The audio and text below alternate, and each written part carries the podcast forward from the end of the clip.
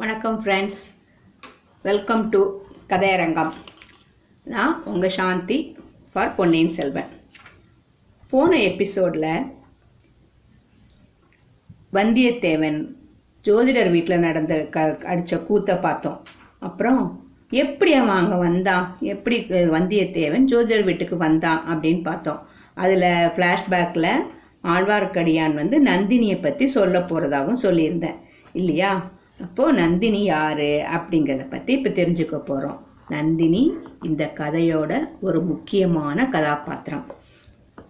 ஆழ்வார்க்கடியான் பாண்டிய நாட்டில் ஒரு வைஷ்ணவ கிராமத்தில் வைஷ்ணவ குடும்பத்தில் வைகை நதிக்கரையில் பிறந்தவன். அவன் குடும்பத்தார் பரம பக்தர்களான வைஷ்ணவர்களாம். அவங்க அவங்க அப்பாவுக்கு வந்து வேலை என்னன்னா நந்தவனத்தில் போய் பூ பறிச்சுட்டு வந்து விஷ்ணுவை வணங்குறது. அந்த மாதிரி ஒரு நாள் நதிக்கரையில் உள்ள நந்தவனத்துக்கு போகும்போது அங்கே ஒரு பெண் குழந்தை அனாதையாக கிடக்கிறத பார்த்தாரு. அந்த குழந்தையை எடுத்துட்டு வந்து வீட்டுக்கு எடுத்துட்டு வந்து வளர்த்தாரு. அந்த குழந்தை அழகாவும் களையாவும் இருந்ததாலும் நந்தவனத்துல கிடைச்சதாலும் நந்தினி அப்படின்னு பேர் சொல்லி ரொம்ப அன்பா வளர்த்துட்டு வந்தாங்க. ஆழ்வார்க்கடியான் அந்த பெண்ணை தங்கையாத்தான் கருதி வ- பாராட்டி வளர்த்தா வந்தானாம். நந்தினிக்கு பிராயம் வந்ததுக்கு அப்புறம் அவங்க குடும்பத்து மாதிரியே பெருமாளிடம் பக்தியும் வளர்ந்தது. அவ மற்றொரு ஆண்டாள் அப்படின்னு மற்றவங்க எல்லாரும் பேசினாங்களாம். அந்த நம்பிக்கை ஆழ்வார்க்கடியானுக்கும் அதிகமா இருந்துதான் அவ பெருமாள் பாசுரங்களை பாடுறத பார்த்து அவ்வளோ பேரும் ஆச்சரியப்பட்டாங்களாம். அவங்க அப்பாவும் இறந்ததுக்கு அப்புறம் ஆழ்வார்க்கடியானே தந்த பெண்ணை வளர்க்குற பொறுப்பை ஏத்துக்கிட்டானாம். அண்ணனும் தங்கச்சியுமா ஊர் ஊரா போய் ஆழ்வார்களின் பாசுரங்களை பாடி வைஷ்ணவத்தை பரப்பி வந்தாங்களாம். அவ நந்தினி துளசி மாலை அணிந்து பக்தி பரவசத்தோட பாசுரம் பாடுறதை கேட்டவங்கெல்லாம் மதி மயங்கி போவாங்களாம். ஒரு ஒரு சமயம் ஆழ்வார்க்கடியான் திருவேங்கடத்துக்கு அதாவது திருப்பதிக்கு யாத்திரைக்கு போறான். திரும்பி வரத்துக்கு கொஞ்சம் காலம் ஆயிடுச்சு. திரும்பி வந்து பார்த்தா நிலைமையே தலைகீழ் பாண்டி அந்த சமயத்துல தான் பாண்டியர்களுக்கும் சோழர்களுக்கும் இறுதி பெரும்போர் மதுரைக்கு பக்கத்துல நடந்துதான். பாண்டியர்கள் சேனை சர்வநாசம் அடைஞ்சிட்டுது. பாண்டிய மன்னன் வீரபாண்டியன் உடம்பெல்லாம் காயத்தோட போர்க்களத்துல வீழ்ந்துட்டானாம். அவனுடைய அந்தரங்க ஊழியர்கள் அவனை கண்டுபிடிச்சு கொஞ்சம் பேர் சேர்ந்து அவனை தப்ப வைக்க முயற்றா முயன்றார்கள். அதனால ராத்திரியோட ராத்திரியா? நதி வைகை நதிக்கரையில தானே இருந்துச்சுன்னு பார்த்தோம். அவங்க வீடு நந்தினியோட வீடு நந்தினி வீட்டுல கொண்டு வந்து சேர்த்துட்டாங்களாம். பாண்டனி பாண்டியனுடைய நிலைமையை கண்டு மனமிறங்கின நந்தினி அவனுக்கு பணிவிட செய்தா. ஆ- ஆனா சீக்கிரத்திலேயே சோழ வீரர்கள் அதை கண்டுபிடிச்சிட்டாங்க. நந்தினியின் வீட்டை சூழ்ந்து உட்புகுந்து வீரபாண்டியனை அவ கண் எதிரிலேயே கொன்னுட்டாங்களாம் அழகி அங்கிருந்த நந்தினியோட அழகை கண்டு பழுவேட்டரையர் அவர் மேல மோகம் கொண்டு சிறப்பிடிச்சிட்டு போயிட்டாராம். இது நடந்து மூணு வருஷம் ஆயிடுச்சு. அதுக்கப்புறம் ஆழ்வார்க்கடியானால நந்தினிய பார்க்கவே முடியல. அன்னையில இருந்து ஒவ்வொரு தடவையாவது ஒரு தடவையாவது ஒவ்வொரு தடவையும் வெளியில போயிட்டு வரும்போதெல்லாம் ஒரு தடவையாவது நந்தினிய தனியா பார்த்து பேசி அவள் விரும்பினா அவளை விடுதலை செஞ்சுட்டு வரவும் ஆழ்வார்க்கடியான் முயன்று கொண்டிருக்கிறானாம். இதுவரையில அவன் அது ப- முடியவே இல்லை முயற்சி க- வெற்றி பெறவே இல்லை. அப்படின்னு இந்த கதையை பூரா சொல்றான். இந்த வரலாற்றை கேட்ட உடனே நான் வந்தியத்தேவனுக்கு அப்படி ரொம்ப கஷ்டமாயிடுச்சான் கடம்பூர் மாளிகையில பல்லக்கில் இருந்தது நந்தினி இல்லைன்னும் அது இளவரசர் மதுராந்தகன் என்று அப்படி சொல்லிடலாமான்னு ஒரு கணம் யோசிச்சானா. அப்புறம் என்னவோ இதாயிடுச்சு.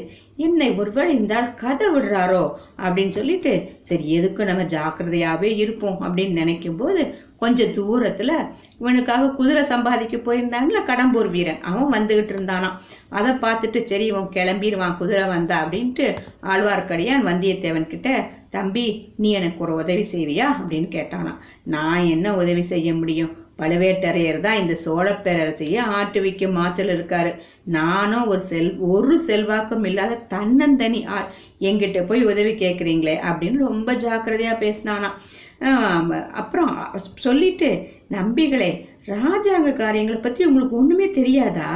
சுந்தர சோழ மகாராஜாவுக்கு ஏதாவது ஆயிடுச்சுன்னா அடுத்த பட்டத்துக்கு யாருன்னு உங்களால சொல்ல முடியுமா? முடியாதா? அப்படின்னு கேட்குறான் இப்படி கேட்டுட்டு அடியானுடைய முகப்பாவத்தில் ஏதாவது மாறுதல் ஏற்படுகிறதா அப்படின்னு பார்க்குறான் அவனா அவன் அதுக்கு மேல கல்லுளிமாங்க முகத்துல ஒரு மாற்றமும் தெரியலையா?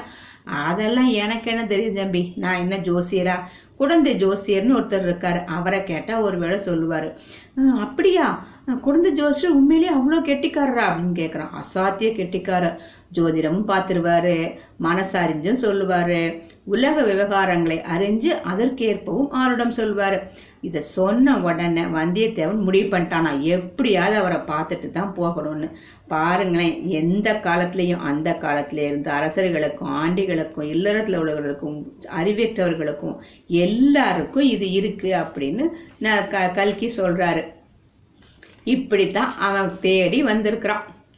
இதுக்கு இந்த- இந்த க இளவரசர் இளவரசிகளோட தான் கண்ணுக்கு மறந்ததுக்கு அப்புறம் உள்ள ஜோதிடர் வந்து வந்தியத்தேவனை வீட்டுக்குள்ள கூட்டு போறாரு.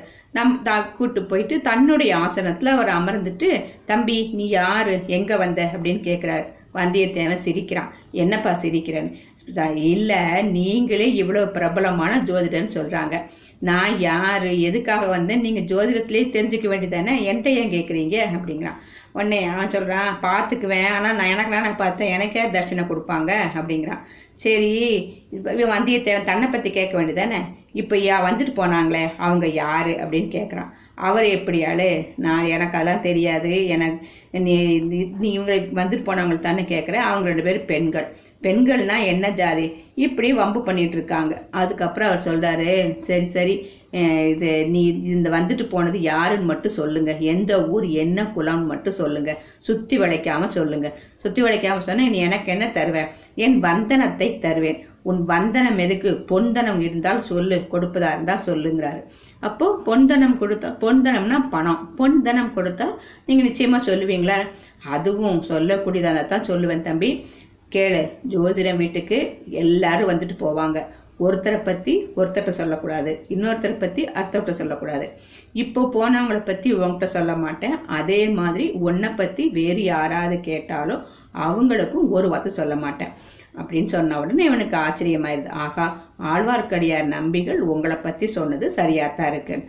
ஆழ்வார்க்கடியாரா? அப்படி யார் அவரு? என்னது உங்களுக்கு தெரியாதா? அவங்கள ரொம்ப தெரிஞ்சவர் மாதிரி பேசினாரே. ஆழ்வார்க்கடியார் நம்பி என்று பெயர் கேட்டதே இல்லையா அப்படிங்கிறான். ஒருவேளை ஆளை தெரிஞ்சிருக்கும் பேர் ஞாபகம் இருக்காது. கொஞ்சம் அடையாளம் சொல்ல பார்க்கலாம்.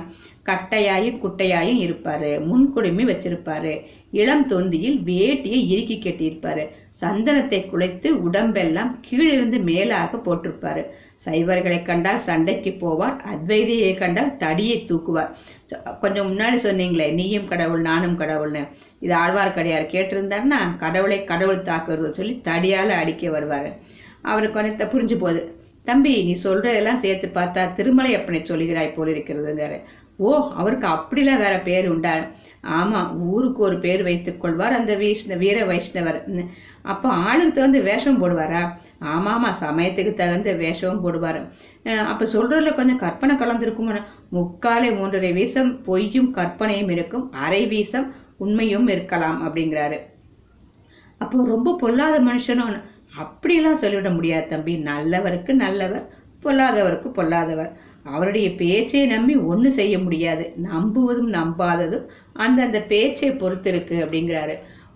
உதாரணமாக தங்களிடம் போய் பேச்சு ஜோசியம் கேட்டால் நல்லபடி சொல்வீர்கள்னு அவர் சொன்னாரு. அது எப்படி? அவர் பேச்சில் அரை வீசம் உண்மை இருக்குன்னு அந்த அரை வீசத்தில் சேர்ந்ததுன்னு.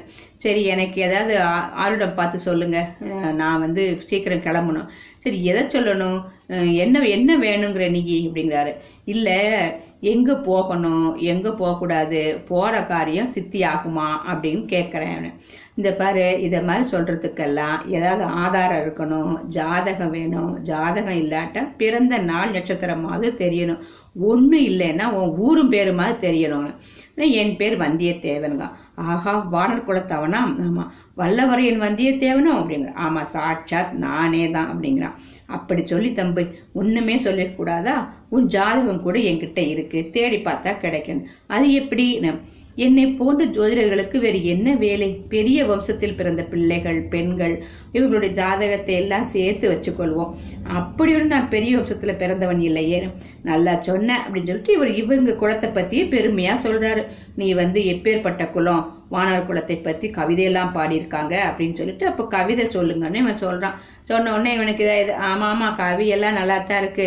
ஆனா எனக்கு கொடியெல்லாம் ஏதாவது கொம்புல மாட்டி விட்டா தான் உண்டு. அரச மரத்து கிளை மேலே எனக்கு என்ன கொடியை பறக்க விட்டா தான் உண்டு அப்படின்னு சொல்றார். உடனே அவர் சொல்றாரு இன்றைக்கு உன் நிலைமை இப்படி இருக்கலாம். நாளைக்கு எப்படி இருக்கும்? யார் கண்டது? அப்படிங்காரு நீங்க தெ- உங்களுக்கு தெரிஞ்சிருக்கும்ல நான் வந்தேன். உங்களுக்கே தெரியாதாரு. எல்லாத்தையும் போல நானும் அப்ப ஆயுள் படைத்தவன் தான் தம்பி. கிரகங்களும் நட்சத்திரங்களும் வருங்கால நிகழ்ச்சிகளை சொல்லுகின்றன. அதை பார்த்து நான் சொல்றேன். சரி எனக்கு என்ன சொல்லுதுன்னு சொல்லுங்க. நீ நாளுக்கு நாள் உயர்வாய் என்று சொல்கிறேன் சரியா போச்சு போங்க. நான் இப்பவே என் உயரம் அதிகமா இருக்கு. உங்கள் வீட்டில் நுழையும் போதே குனிய வேண்டியிருக்கு. இன்னும் உயர்ந்து என்ன செய்யறது? இப்படியெல்லாம் பொதுவாக சொல்லாமல் குறிப்பாக ஏதாவது சொல்லுங்கள் அப்படிங்கிறான். கேரக்டரே பாருங்களேன். எப்ப பார்த்தாலும் கிண்டல் கேலி நக்கல் நையாண்டி பெண்களை பார்த்தா ஒரு அசடு வழியிறது ஒரு ஆசை. இதுதான் போல இருக்கு இந்த ப- இந்த வந்தியத்தனோட கேரக்டர். ஓகே ஓரளவுக்கு ரசிக்கலாம். நீ ஏதாவது குறிப்பாக கேட்டால் நானும் குறிப்பாக சொல்லுவேன். நான் வந்து தஞ்சாவூருக்கு போறேன். தஞ்சாவூருக்கு போற காரியம் கைகூடுமா சொல்லுங்க.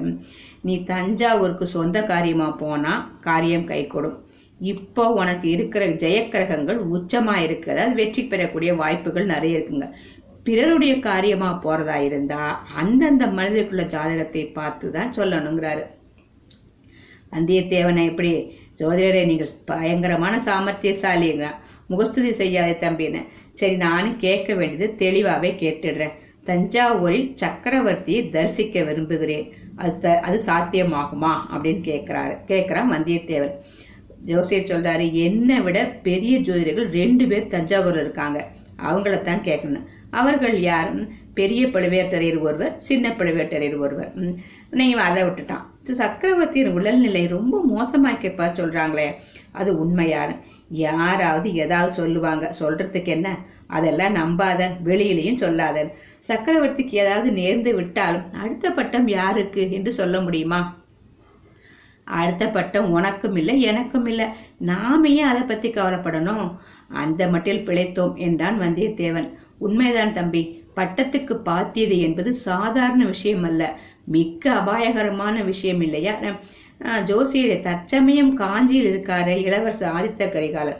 இருக்காரு இருக்காரு. அவருடைய சார்பாகத்தானே நீ வந்திருக்கிறாய் அப்படிங்கிறா. அப்பா கடைசியில கண்டுபிடிச்சிட்டீங்களா? சரி அவரோட யோகம் எப்படி இருக்குன்னு. ஜாதகம் கைவசம் இல்லை தம்பி. பார்த்து தான் சொல்லணும். அப்போ இளவரசர் மதுராந்தகரின் யோகம் எப்படி இருக்கிறது? அவருடையது விசித்திரமான ஜாதகம். பெண்களின் ஜாதகத்தை ஒத்தது. எப்போதும் பிறருடைய ஆதி ஆதிக்கத்துக்கு உட்பட்டிருப்பது அப்படின்னு சொல்றாரு. இப்ப கூட சோழ நாட்டுல பெண் அரசு தான் நடைபெறுதுன்னு சொல்றாங்க.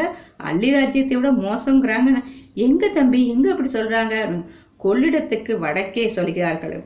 அவரை புரிஞ்சு போச்சு அவருக்கு ஜோதிடருக்கு. பெரிய பருவேட்டரையர் புதிதாக மனம் புரிந்து கொண்ட இளைய ராணியின் ஆதிக்கத்தை பற்றி சொல்கிறார்கள் போல இருக்கிறது. நான் கேள்விப்பட்டது வேறு அப்படிங்கிறான். என்ன கேள்விப்பட்டாயின சக்கரவர்த்தியின் திருக்குமாரி குந்தவை பிராட்டி தான் அவ்விதம் பெண்ணரசு செலுத்துவதாக சொல்லுகிறார்கள். ஜோதிடருக்கு வந்தியத்தேவன் முகத்தை உற்று பார்த்தார் சந்தேகம் வந்துருச்சு. சற்று முன்னால அந்த வீட்டுல இருந்து போனது குந்தவை தேவின்னு தெரிஞ்சுக்கிட்டு தான் சொல்றானா அப்படின்னு. பாரு. ஆனா அதுக்கான ஒண்ணும் தெரியலையே நான் யோசிச்சுட்டே இருக்காரு. சுத்த தவறு தம்பி. சுந்த சுந்தர சோழ சக்கரவர்த்தி தஞ்சையில் இருக்காரு. குந்தவை பிராட்டி பழையாறில் இருக்கிறாங்க. மேலும் மேலும் என்ன? ஏன் நிறுத்திட்டீங்க நீங்க பகல்ல பக்கம் பார்த்து பேசணும் ராத்திரில அதுவும் பேசக்கூடாது. ஆனா உன்கிட்ட சொன்னா பாதகம் இல்ல. இப்போது சக்கரவர்த்திக்கு அதிகாரம் ஏது?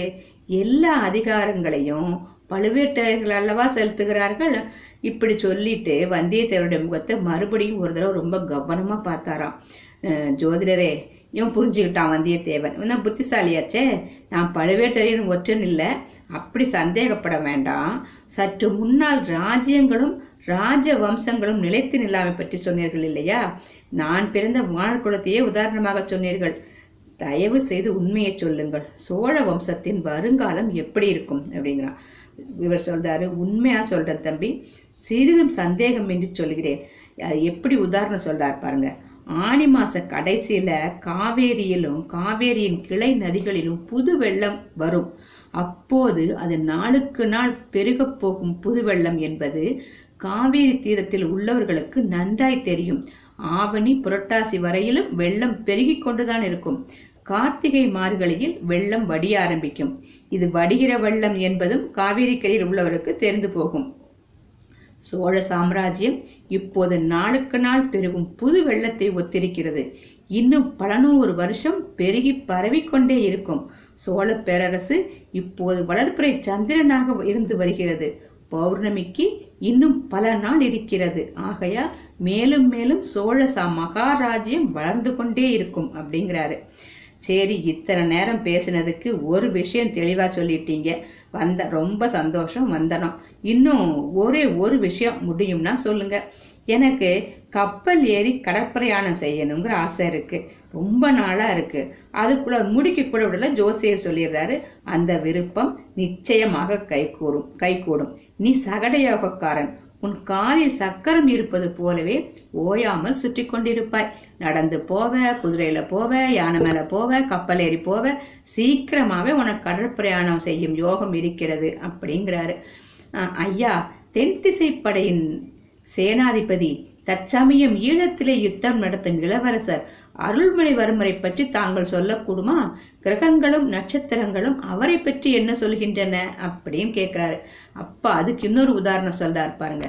கப்பல்ல தம்பி கப்பல்ல பிரயாணம் செய்வோர் திசை எறிவதற்கு ஒரு காந்த கருவியை உபயோகிக்கிறார்கள். அதுக்கு கலங்கரை விளக்கங்களும் கூட உபயோகிக்கிறாங்க. ஆனா இது எல்லாத்தையும் விட நடுக்கடல்ல கப்பல் விடுற மாலுமிகளுக்கு உறுதுணையா இருக்கிறது எது தெரியுமா? வட திசையில் அடிவாரத்தில் உள்ள துருவ நட்சத்திரம் தான். மற்ற நட்சத்திரங்கள் கிரகங்கள் எல்லாம் இடம்பெயர்ந்து போய்க்கொண்டே இருக்கும். சப்தரிஷி மண்டலமும் திசை மாறிய திசை மாறி பிரயாணம் செய்யும். ஆனால் துருவ நட்சத்திரம் மட்டும் இடத்தை விட்டு அசையாமல் இருந்த இடத்திலேயே இருக்கும். அந்த துருவ நட்சத்திரத்தை போன்றவர் சுந்தர சோழ சக்கரவர்த்தியின் கடைக்குட்டி புதல்வரான இளவரசர் அருள்மொழிவர்மர். எதற்கும் நிலை கலங்காத திட்ட சித்தம் உடையவர் தியாகம் ஒழுக்கம் முதலிய குணங்களை குணங்களில் போலவே வீர பௌருஷத்திலும் சிறந்தவர். கல்வி அறிவைப் போலவே உலக அறிவும் படைத்தவர். பார்த்தாலும் பசி தீரும் என்று சொல்லக்கூடிய பால்வடியும் களைமுகம் கொண்டவர். அதிர்ஷ்ட தேவதையின் செல்வ புதல்வர். மாலுமிகளில் துருவ நட்சத்திர குறிக்கொள்வது போல வாழ்க்கை கடலில் இறங்கும் முன் உன் போன்ற வாலிபர்கள் அருள்மொழிவர்மரை குறியாக வைத்துக் கொள்வது மிக்க பலனளிக்கும் அப்படின்னு சொல்றாரு. அப்பா அப்பா இளவரசர் அருள்மொழிவர்மரை பற்றி எவ்வளவெல்லாமோ சொல்லுகிறீர்கள். காதலனை காதலை வர்ணிப்பது போல் அல்லவா வர்ணிக்கிறீங்க? தம்பி காவிரி தீரத்தில் உள்ள சோழ நாட்டான் யாரை கேட்டாலும் என்ன போலத்தான் சொல்வாங்கிறாங்க. மிக்க வந்தனம் ஜோதிடரே சமயம் நேர்ந்தால் உங்கள் புத்திமதியின்படியே நடப்பேன் அப்படிங்கிறான் உன்னுடைய அதிர்ஷ்ட கிரகமும் உச்சத்துக்கு வந்திருக்கிறது என்று அறிந்துதான் சொன்னேன். போய் வருகிறேன் ஜோதிடரே. என் மனமார்ந்த வந்தனத்துடன் என்னால் என்ற பொன் தானமும் பொன் தனமும் கொஞ்சம் சமர்ப்பிக்கிறேன். தயவு செய்து பெற்றுக்கொள்ள வேண்டும் அப்படின்னு சொல்லிட்டு கொஞ்சம் அஞ்சு கலஞ்சு பொன் நாணயங்களை கொடுத்த உடனே வானர் கொடைத்தன்மை இன்னும் போகல அப்படின்னு சொல்லிட்டு ஜோதிடர் அந்த பொண்ணை எடுத்துக்கிறாரு இப்போ எங்கே போகிறாரு வந்தியத்தேவன்